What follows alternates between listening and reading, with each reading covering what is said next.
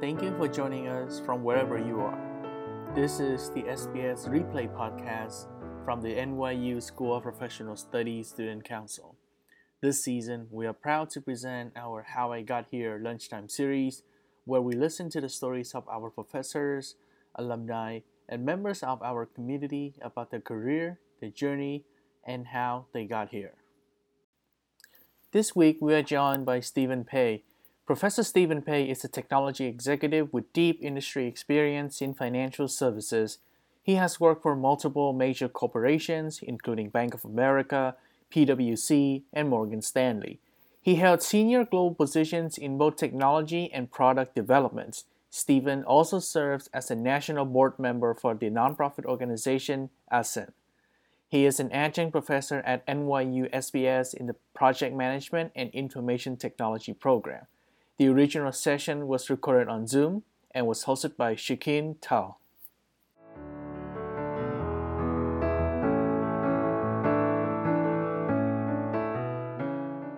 The floor is yours, Professor Pei.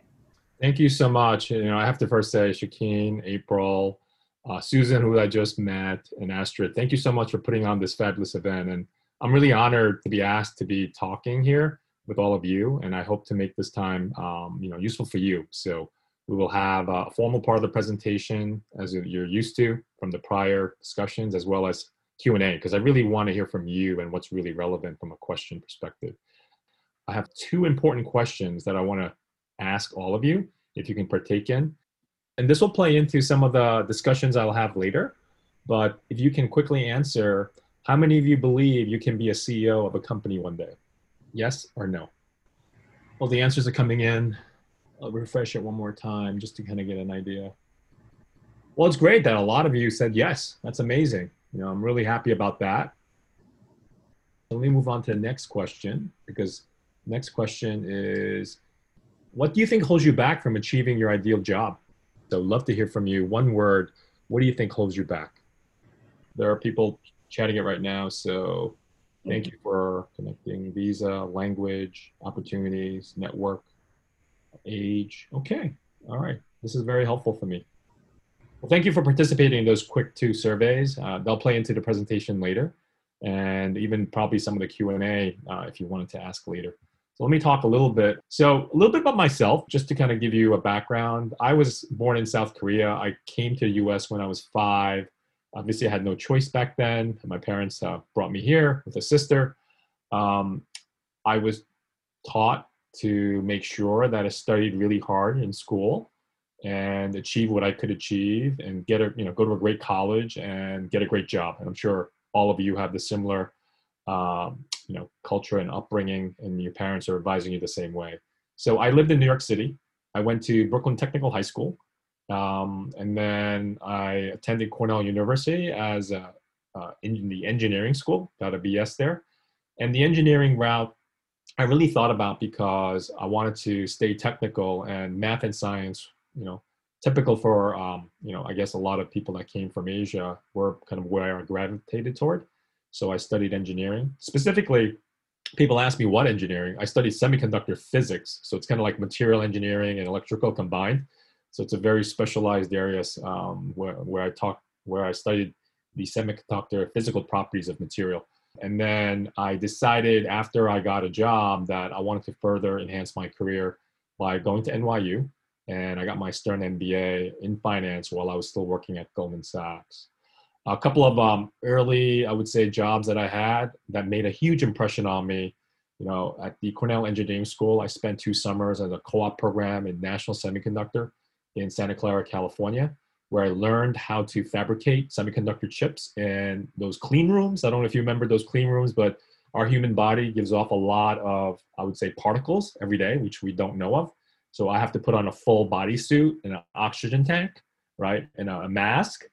Uh, I guess that would that could actually be helpful these days with COVID. But I had that on. I went into the lab and actually fabricated semiconductor chips.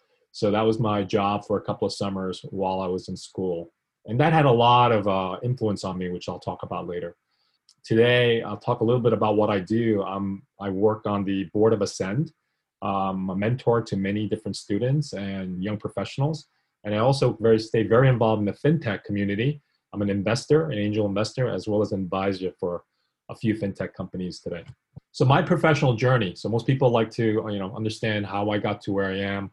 When I graduated Cornell, I joined Goldman Sachs in the analyst program, in the technology analyst program, and I was a really good programmer back then, and as an individual contributor as I've developed, you know, some of my leadership skills, I've moved on to different organizations and ran organizations and ran groups. So my next stop was at Bank of America, where as a managing director doing electronic trading. Electronic trading is the trading of, let's say, stocks and indexes and uh, FX, where I was fortunate that computers were being used very heavily to trade stocks, right? Today, when you put in an order for a stock, let's say at Schwab or E-Trade, you know, it seems to happen miraculously instantaneously. Back when I was trading, you had to actually call a broker. You couldn't do it online. There was no technology to do that. Technology was only uh, affordable to the ultra rich. So you had to actually go through a broker, and there was a lot of rules around it. So I was one of the first ones with many, you know, many other com- uh, people in the company to develop an electronic trading platform for uh, Bank of America. And then I moved on to Morgan Stanley, uh, doing head of product. And the significance there for me in my career evolution is that I started to run bigger groups and more groups outside of technology. So this this involved technology as well as product development and marketing. So a lot of different areas I started to expand into. And then most recently, my last job, I was the CIO and COO for Business Capital, for CIT, where I ran an entire division of all of the technology and operations. So that was my, um, I would say, largest job ever. I managed over 1,200 people in my organization, um, many of them technology and operations, but I got an opportunity to really expand and understand how do you manage large groups and large uh, divisions. So that was a, a really good opportunity for me. So how I got here, like I mentioned, I was uh, joined Goldman Sachs as a new analyst in a college hire program. Early on, you know, even at the analyst program, you're always being measured and observed, right? So at Goldman Sachs, even though we were joining a training program, I knew that we were being measured and we were also being graded. But I always excelled in these type of environments just because of my upbringing. And I was actually selected to be a team captain for one of the final projects. We were there were like five of them out of a hundred, my class of 150. So I was elected captain and we worked on a final project. I don't think I won, but I think we came in the top three. I made VP at Goldman in the minimum amount of time, which was five years out of school. So that's kind of the earliest you can make VP. And I actually received one of my first patents for a mobile trading system at New York Stock Exchange when the New York Stock Exchange was going electronic. If, if some of you imagine some of the old pictures of New York Stock Exchange, there's a lot of chaos, people, paper all that was replaced by electronic uh, trading systems. And I was, I actually received the patent for developing the first one for the New York Stock Exchange through Goldman Sachs. So I was very proud of that. My challenge as I got to where I am is always thinking about how do I move from an individual contributor to being a leader, a manager, and then a leader, right? To me, these are different skill sets and different ways you operate. And people sometimes ask me, you know, how do you kind of evolve that way? I specifically have lessons that I've learned that I can talk about for sure. My definition of a manager is someone that looks at the strengths and individual strengths of each person and try to maximize their performance, right? And maximize how they produce output for the organization. So you have to look at the differences. A leader actually is the opposite. The leader looks for common themes and common missions that bonds people together and rally around. So those are two different skill sets. And some people are really good at one, but not the other. And really, you need to understand when to use which technique when you when you've learned to become a manager or a leader. So those are some of the things that I've learned, and I've actually have been challenged doing that myself over my course of my career. Some of my lessons learned that throughout my entire career, uh, even now, is always listen. Right?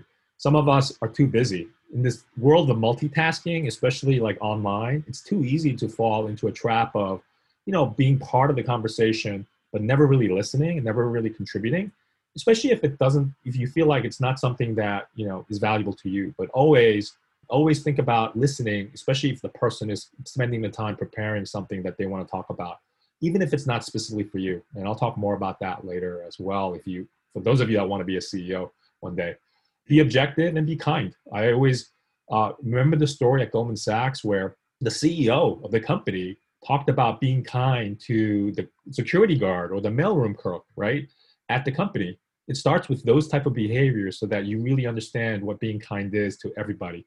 So that's something that I've uh, instilled uh, in my organizations as well. You know, feedback is a gift, and I always think about when you talk to people about feedback and provide some, I would say, provide some learning lessons. Always listen, but also focus on the facts and the behavior, and not on the person. It's too easy to take feedback or give feedback about the person, but really focus on the behavior and the facts, and that really keeps it objective. And I accept all feedback to me with curiosity. And that's always, I think, a good way to learn by. It's easy to get defensive when someone uh, criticizes you or provides you with negative feedback, but really approach it as curiosity. Like, why does the person think that way? You know, what can I learn from that? And I think that will serve you really well to um, in the future as you think about how to evolve and become a better person, but also grow your career. So here are some of the key small lessons that I've learned and I want to share. One career advice I would love to give to this audience is about building a lifelong career, right? And the questions that I asked early on is now playing into this part of the conversation. I asked all of you how many of you want to be a CEO one day, and resoundingly, a lot of you thought you want to be a CEO and you can be a CEO. That's great.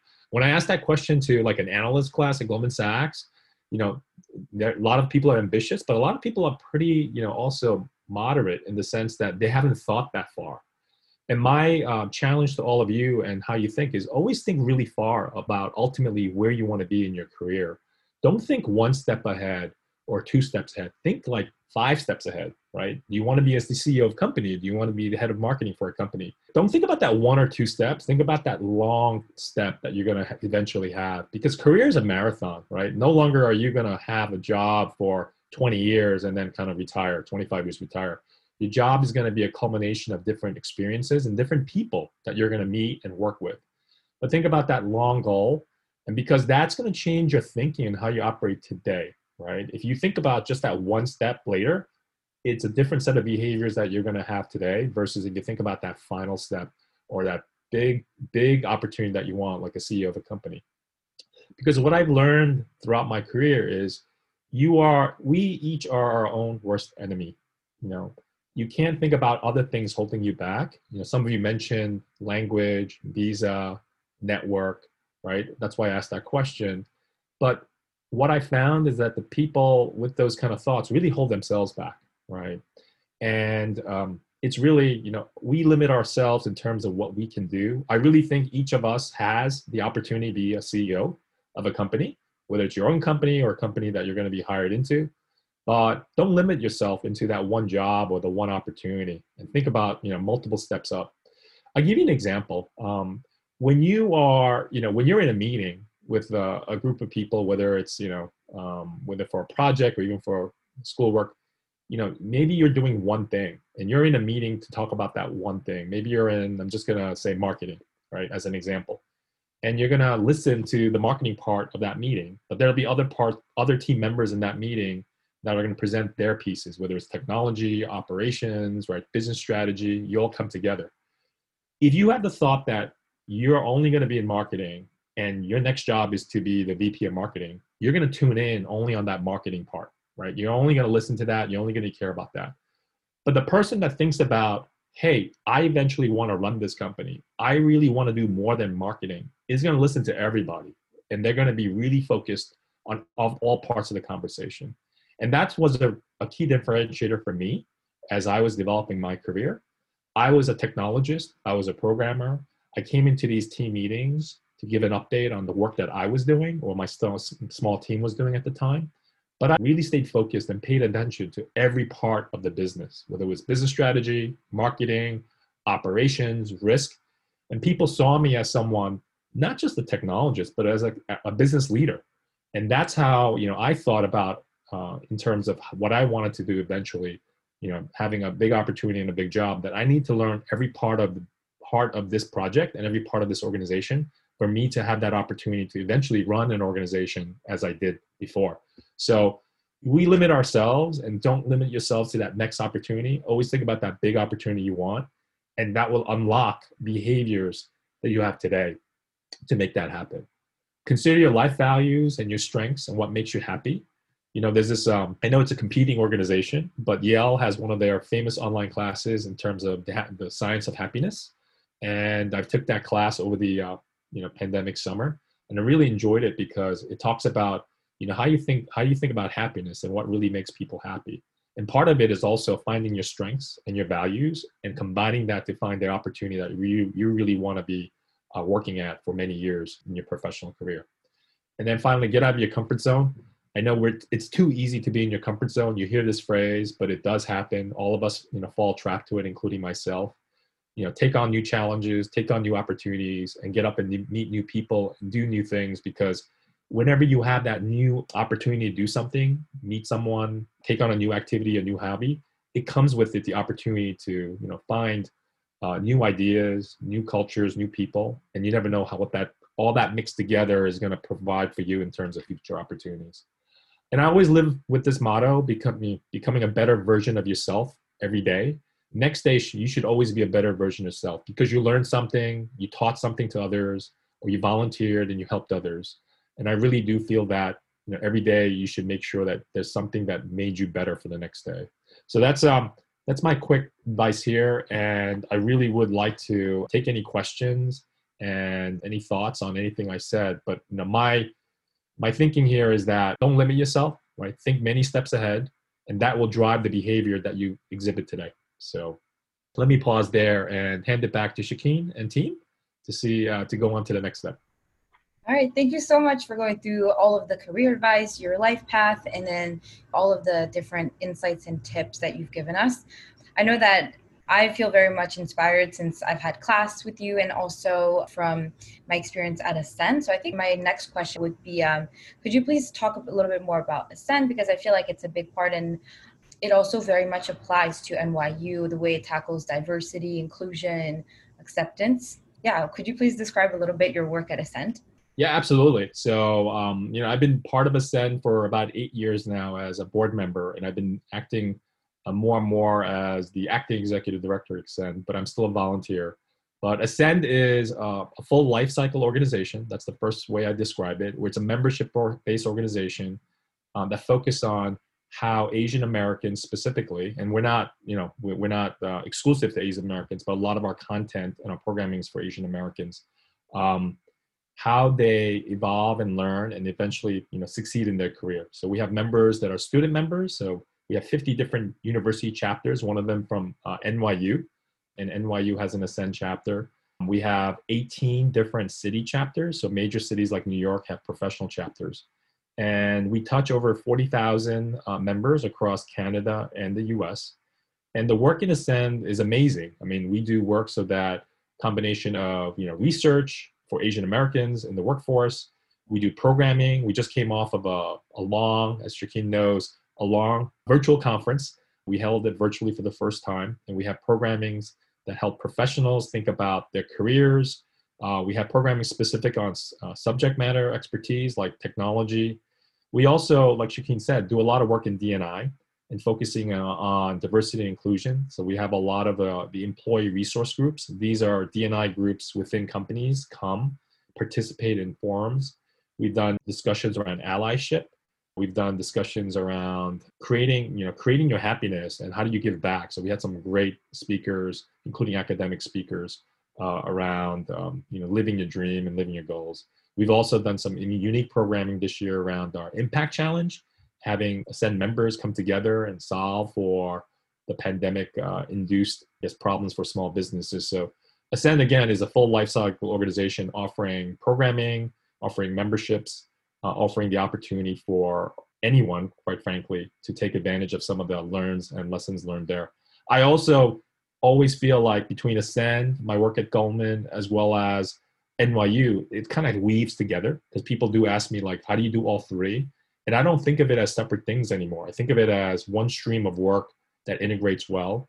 Uh, like Shakeen, you know, she is a NYU student and she had the opportunity to volunteer and do some great work at Ascend. And then from Ascend, I've, I've worked and had a couple of meetings with our D&I uh, executives at NYU to talk about some of the events that we want to do with in partnership with NYU as well. So I think of it as a, an amazing organization that I can give back to um, and continue to help students as well as professionals. Thank you so much for describing that and also just connecting it with NYU because I think that was that was actually my next follow-up question to how it all ties together. But I feel like before I dive in, I also want to pause and just open it up. I just want to see if anyone here has any questions. You can type them in the chat to me privately or just unmute yourself and yeah. I have a question. Professor Pace, I think, you know, something that we always talk about in this How I Got Here series is obviously your journey to how you are where you are today. Mm-hmm. But from A to Z, there's a lot of steps in between, right? So, um, something that you have here, your career advice, is get out of your comfort zone. And I think that that's something, especially now with the transition that we're living, you know, we're living in a pandemic, right? And we're we're seeing transitions in every aspect of our life, personal, professional, academic, so, you know, getting out of our comfort zone sometimes is forced on us, right? Right. So, I think my question for you is what steps or what checklist or what advice do you have right? When when we're either forced out of our comfort zone or decide to make that step decide to make that transition say you know what? This just isn't for me. We have to make a change. What advice do you have for those not only students but those those individuals? Like what are what are the you take a step back and say okay these are the things i have to run down. What's your advice for that yeah i think about it differently for students and professionals. I think from a professional standpoint you know i think of my career in five year increments and i think about what i'm going to learn and do in five years. And if i see that you know if i see that what i'm going to learn and do in five years doesn't really align to my ultimate goal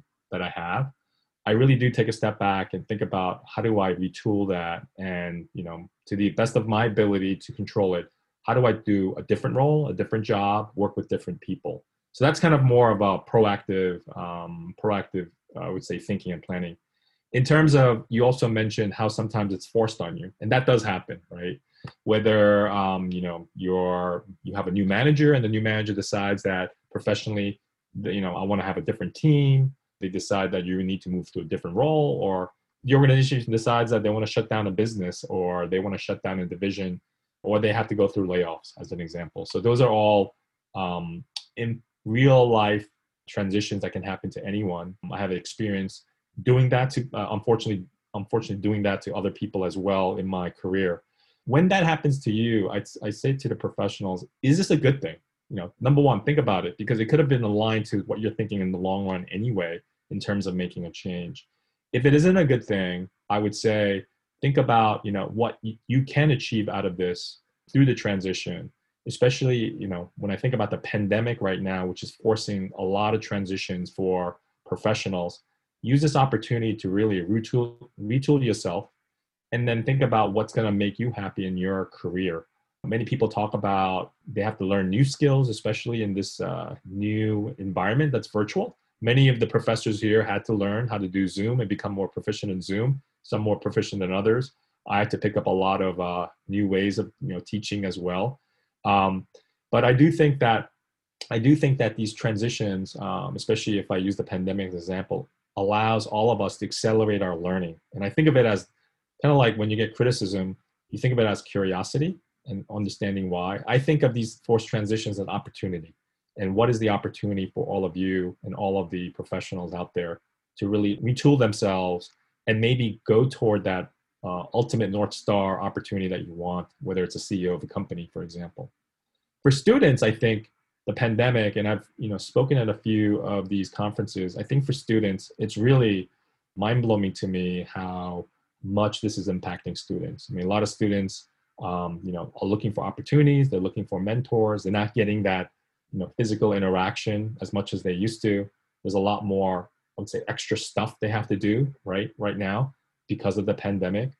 I do think that one of the things that the pandemic has played favorably to students is the reach outs. Because now that everyone's pretty much remote, they're used to connecting virtually, whether it's through LinkedIn, whether it's through you know other channels virtually and I think people are getting used to it much more than before. And um, it doesn't feel awkward anymore when people reach out to you randomly and says, "Hey, you know, I saw you on LinkedIn or I saw you at this conference. Can we can we um, connect and catch up?" It feels natural, a lot more than before. And I think a lot of people that were unfamiliar with this way of connecting and really cultivating a relationship, especially um, the professionals and the, the hiring managers that you want to talk to, are getting more comfortable and they're getting this opportunity to really learn the technology and use it to the fullest ability. I would say these kind of uh, relationships, I won't talk too much about mentoring, really is two ways as well. I mean, you you heard that these type of relationships are two ways, and I really feel that way because it's not it's not that you have to think about how you're helping someone else um, to get something, you know, to get help from them. The other person should also think about how they're going to get help from you. So whenever I have a mentoring relationship, I also think about, you know, what am I getting out of the relationship um, as well because it has to be mutually beneficial. And I talk about that uh, when I spoke before previously at a conference around finding the right mentors and, and well, how do you make sure that the right mentors are the ones for you as you ultimately uh, decide what you want to do. So long-winded answer, but I do think to you know sum it up, use these opportunities right as advantages to ultimately get to the career that you want. Uh, leverage the leverage the mindset that has changed for many professionals in terms of using technology to connect, and you know you now with technology connect at scale, quite frankly. And third is accept changes as opportunities, quite frankly, and how that can really help you in the long run. Those are the three things I would uh, summarize. That's awesome advice. And I think it also coming from, you know, someone you might relate to more. I mean, I know in the beginning you said, you know, a lot of us might have similar upbringings in terms of you know either being the first to go to college or being the first to being the first to do a lot of things. So hearing that i think does bring a lot of comfort to those of us who are going through that currently. Um, so i appreciate your your openness and your honesty in sharing that Thank you, April, for your question. I feel like it was a great segue into what I wanted to bring up next about how you've managed to transition so smoothly into the pandemic. Quick facts: I was actually in Professor Pei's class when it all started. So in March, when we we had the announcement that classes were going to go from in person to virtual, I actually started off the semester in Professor Pei's class, and all of a sudden, everyone was just scrambling to figure out how Zoom worked. And then everyone was also figuring out where they were going to study, whether it was at home or still in New York. So it was a crazy transition. But under Professor Pei's leadership, we, we were able to, as you said, really see this crisis as an opportunity. And we took it with a lot of curiosity because you were able to really leverage Zoom as a as a really good tool to still connect with your students and not as an obstacle for teaching. And I think that it's we definitely bring this up outside of the classroom, but I feel like it's a great place to bring it up now because we all experience that, right? Zoom fatigue, we experience all the hardship of uh, always talking to a screen like we are right now. But I think your approach, as you described, is very much positive and inspiring. So I would want to hear more um, of your take on how this transition felt and maybe some advice or, or tips and tricks for people who are experiencing Zoom fatigue or who aren't as familiar with the tool and how to better leverage all of these tech tools. Yeah, thank you so much, Shakeen. I'll talk a little about that. And by the way, I'm not a I'm not a Zoom expert by any means. I feel like every time, you know, every couple of weeks there's a new feature in Zoom that I'm learning about. Uh, I learned just about the uh, the closed caption today on Chrome. Thank you so much, uh, team. But you know, for me, I would say a couple of things. One is, you know, because I I uh, work in technology, I know a lot of the technology tools. So I've been using, you know, um, video conferencing technology for a long time. I've done Cisco WebEx. I've done uh, uh. Blue Jeans was the preferred video conferencing tool at Goldman Sachs. And then quickly, when the pandemic hit, you know, we rolled out Zoom for everyone at Goldman as well. And I know we've been using Zoom at our Ascend as well as at NYU. I think I think for me, you know, I've always been very curious about how I could take a, you know advantage and use modern tools. So I've been always looking for opportunities to and now talking about being a professor, how do I take tools and actually make it into something effective for learners and students? So I had the opportunity maybe two years ago to start teaching asynchronously in addition to in class. And teaching asynchronously is very different. Obviously, you have to record a lot of these videos. You have to create exercises that hopefully continue to create engagement and opportunities for people, uh, students to connect with not only with me but the content as well as with each other. And I actually, you know, made a decision right before the pandemic. I was, I think it was like around December of last year that I wanted to invest more in technology to make my classes better, especially the async.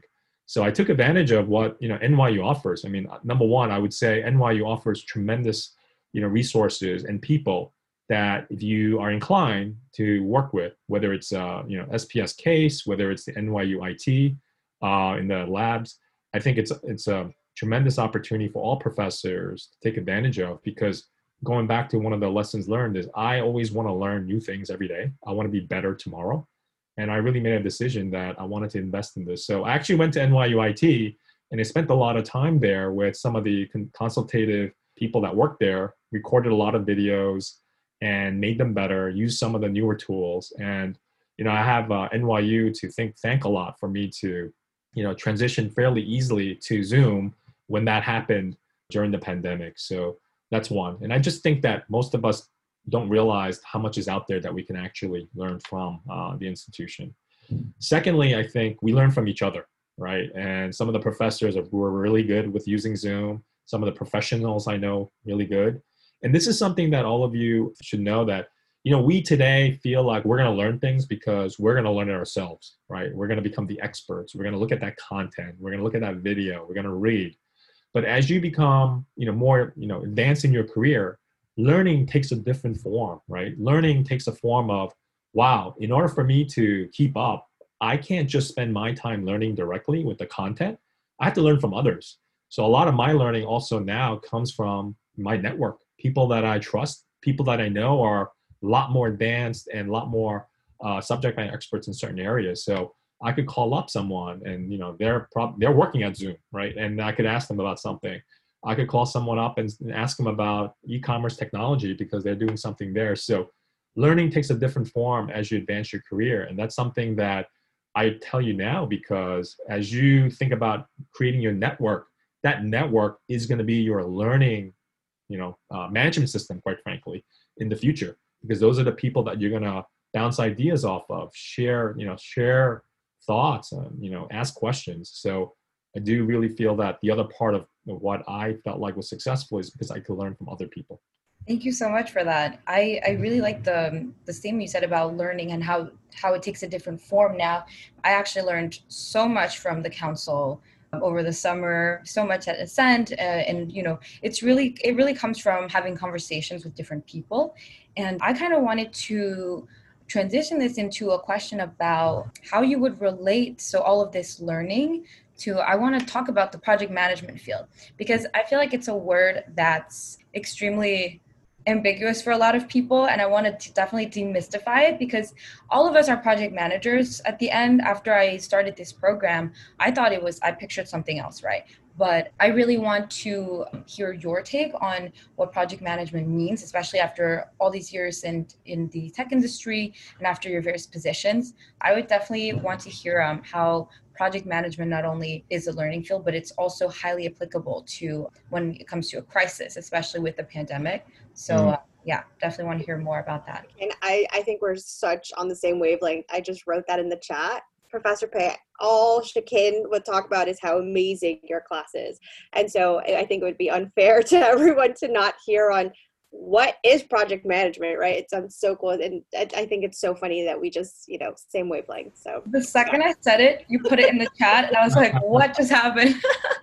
amazing. Yeah. So thank you for that question. Yeah, I'll talk a little bit more about project management. You know, uh, when I first was asked to teach uh, the MIS class at NYU, it was not in the project management um, major, but it was actually in the MIS major. I think the management of systems major. But this class that I teach uh, in project management is very similar. So I'm able to teach both. But for me, you know, project management is really ultimately about managing risk. It's all about risk management and everything we do whether it's a project that we do you know that takes 30 minutes that we can handle ourselves or it takes you know i've been on projects that take two and a half years. Um, and we need you know so many different people from many different organizations to execute. It's all about risk management. And then risk management is a very big word and it's not just about having a risk register but how do you make sure that the ultimately the project gets done? And I think as a leader and a manager today, you know, we all all doing projects, right? Our projects can be I need to go to a meeting and talk about certain key components that uh, happened yesterday for my customers that were taking, you know, um, Marcus loans. That's a small project. I need to prepare for it. I need to get certain messages out. I need to come out of that meeting with clear deliverables and next steps. And that to me is a small project. The big projects are, as an example, when you know um, one of the companies I work for acquired another $200 million company, and we had to develop a project plan, multiple project plans, and figure out how we're going to integrate that company. How do we figure out which technologies to use, which businesses we're going to keep, or even what people we're going to, you know, actually uh, combine teams. So that's a huge project team that required tons of project managers from both parts of the organization. So to me, project management is about risk, and when you think about you know every small thing to every large thing that you're doing every day to me it's about project management. And when i tie it back to the class i teach i try to teach a real life you know project. As, as knows every module has a specific topic around technology but i try to incorporate that into a real project where our uh, my class is developing ultimately a real life system. And they're going through all the different elements of project management whether it's um, managing the financial risk, managing the customer risk, you know, managing different parts of the project. So I build the scaffolding, which I call, and it's a common technol- uh, word that we use, where every week after a lesson, I try to apply that to the project that they need to um, ultimately hand in. So every week, they have something they have to do as a group to make sure that they can get to the final project that I teach. And it's a real life project. And I think very relevant because ultimately it's an e commerce platform for a company to go global. Um, but you know, to me, the project management is so important these days because, and the major is very important because it's about how do you go in an organization and have these skills so that you're understanding how to mitigate a risk so that you can ultimately deliver what your client wants to do. So that's how I view it. And I do think that, you know, project management used to go through different ebbs and uh, waves right now. So before when the organizations and the tech companies like we have today weren't as prevalent project managers were all about these large projects right? These you know y2k projects or multi-year projects and you need a lot of project managers. Then you kind of evolved into well there's a lot of agile work that that's being done. Do we still need project managers? And the answer is yes actually because a lot of these different agile um, agile programs do require overall project governance and uh, project programming and then finally, now we're at a very balanced state in the industry where I feel like there's a lot of project managers being hired for discrete projects, especially in tech. And they realize um, companies like Facebook, Google, etc. they all realize that you know they need project managers that are technical, so technical project managers. They also need project managers that are kind of overall project managers for the governance and the you know program management. So I think both are really uh, necessary from my observation.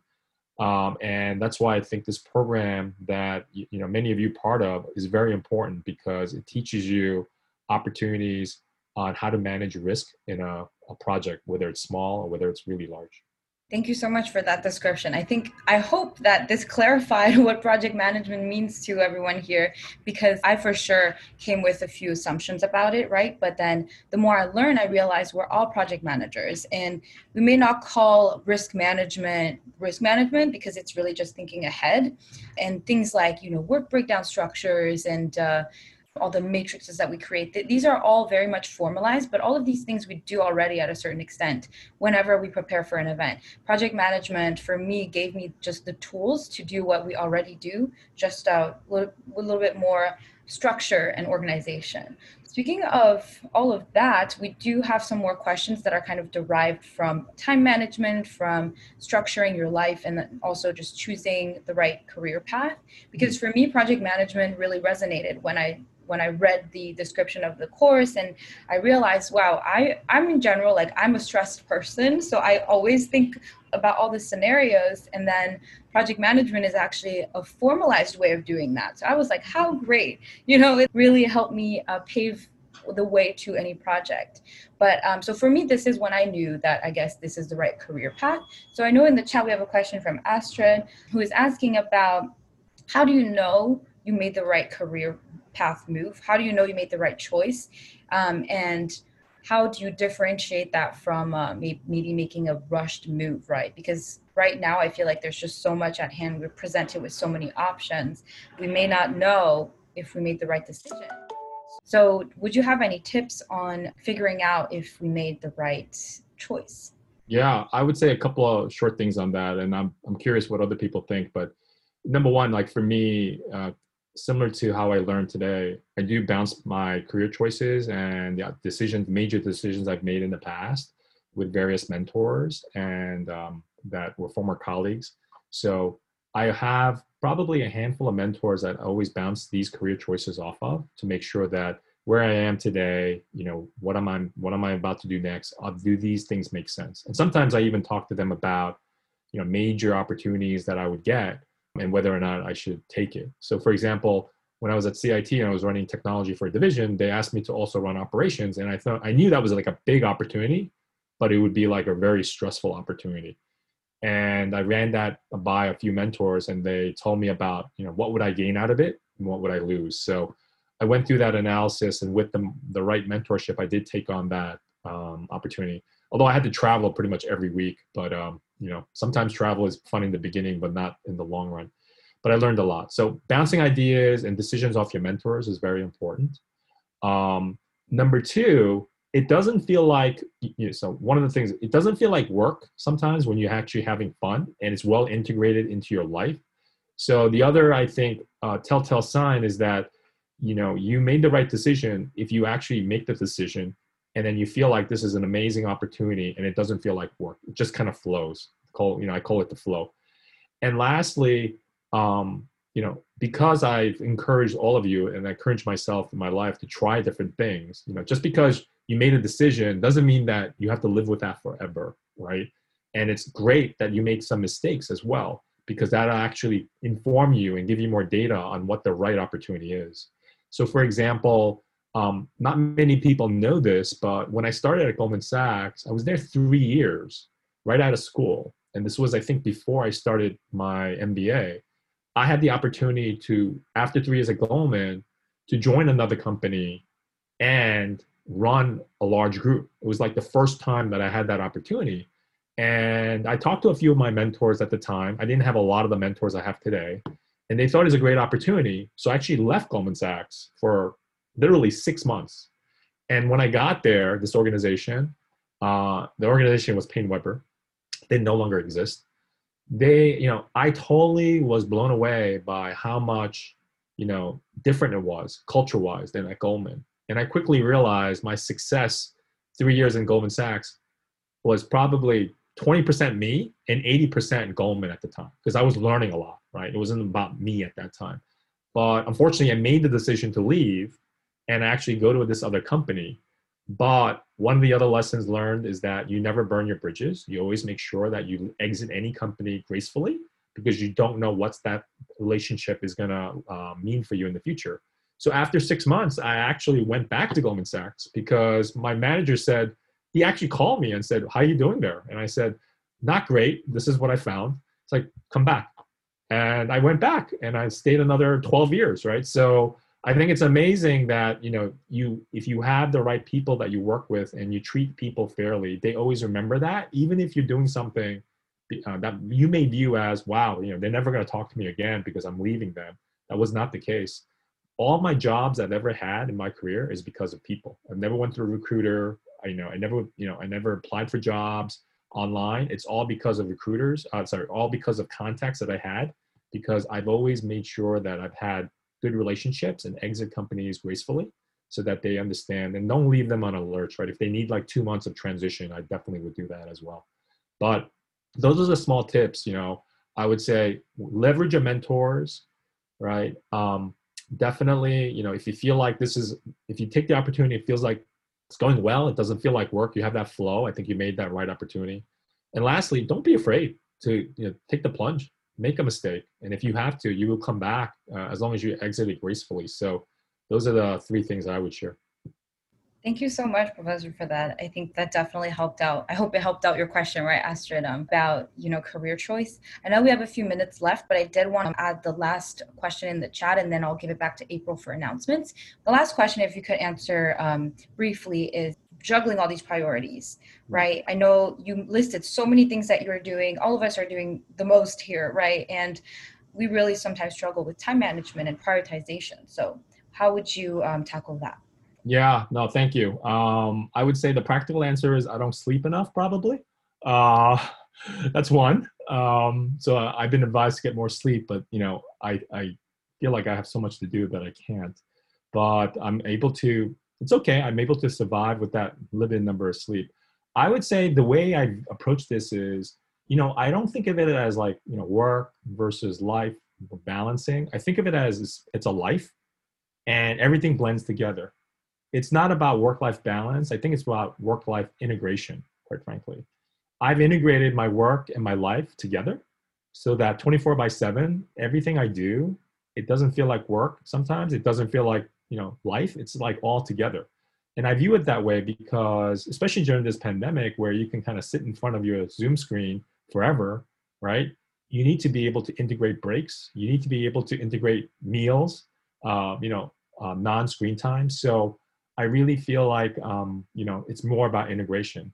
And I hate to break it to, I'm sure a lot of you know, but I hate to break it to you like successful people in their career don't just work five days a week, right? They actually work weekends too. I mean, I, I'm, I'll be very honest with you. Maybe people will say they don't, but we all work seven days a week. There's always things that we have to do. And that's the reality. Because you work seven days a week, uh, whether it's checking email, working on presentations, assignments, we have to think about how do we integrate our lives better between work as well as um, play. So that's the way I think about it as opposed to juggling many things. I just think about how it all integrates together. I get some of the best pleasures of out of small things where I could do something for work, I could do something for, you know, my personal life and somehow they integrate well together and I feel like I'm optimizing my time. So, I guess I'm um I guess I, you know, um, I'm trying to think of a good example for that, but sometimes I can't come up with one right now, but I do integrate a lot of my components of what I work on together. I've also enjoyed the opportunity during this pandemic to have, you know, start a lot of new hobbies. You know, in the beginning, I started like playing guitar and you know trying to mix drinks, and you know some of those are fa- you know fads in the beginning, and I really want to keep up with it. But you know, I do think that this pandemic has allowed us to really try different things as well, and to really feel like which ones really will integrate well uh, in my life the one thing that I would say I tried that and it has integrated well into my life is um, believe it or not photography. You know, I started taking a lot of pictures, um, and uh, I really like taking pictures, and I'm trying to figure out what to do with all these pictures that I've accumulated. Uh, at some point, someone suggested you know starting like a anonymous Instagram for something, but I'm not sure about that. Uh, but you know, I'm going to do something with it, quite frankly, and I'm going to figure out how to do that. You know, again, integrate it into my life. Thank you so much. I really like the advice you gave out, right? Integration. Uh, I remember in one of the Ascend meetings, you mentioned you schedule time for meals so that at that time you have to step away and eat, which is so helpful and a great reminder to take time out. Um, so we have two minutes left. I hope that's enough for you, April, for announcements. But once again, thank you so much for all of the insights. And thank you, April, for stepping in and helping out, and Astrid for setting up the mentee. So uh, yeah, April, all to you for announcements. This was absolutely amazing. Everything you said, especially here at the end, I'm like, yes, like absolutely. I completely agree with that. I know everyone at NYU SPS specifically, I think, has so much going on at mm-hmm. once, right? And the the concept of delegation, and Sue will attest to this. For a lot of us, it's like, what do you mean? Delegate? What, what does that mean? Like we have to do it you know? So i think uh, when you talk about management is different than just you know doing. Management also entails that ability to delegate and to give out tasks. So everything you mentioned is really um, i think fit well with you know our transition and um, everything that we do here at sps so thank you so much for doing that and for your advice and really your time. Um, I know you're very busy, so this really meant a lot. Um, so, on behalf of both councils, the events committee, um, and all of SPS, we thank you for being here. And then to everyone else, I hope you really enjoyed it. I know we always have really fabulous speakers, like I said at the beginning. Thank you so much again, Professor Pei. That's it from me. Thank you to Professor Stephen Pei. Join us in the next episode for John O'Malley. Professor of marketing and management courses at the NYU School of Professional Studies, with experience in multiple major corporations such as Macy's, Barney's New York, and Saks Fifth Avenue.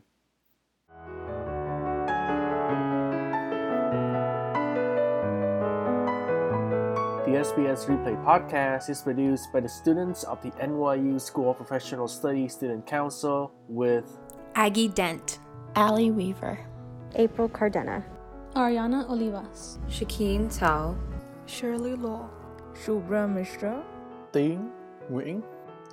Special thanks to the NYU School of Professional Studies Office of Student Life.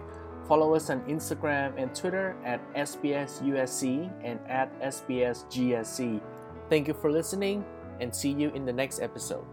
Take care.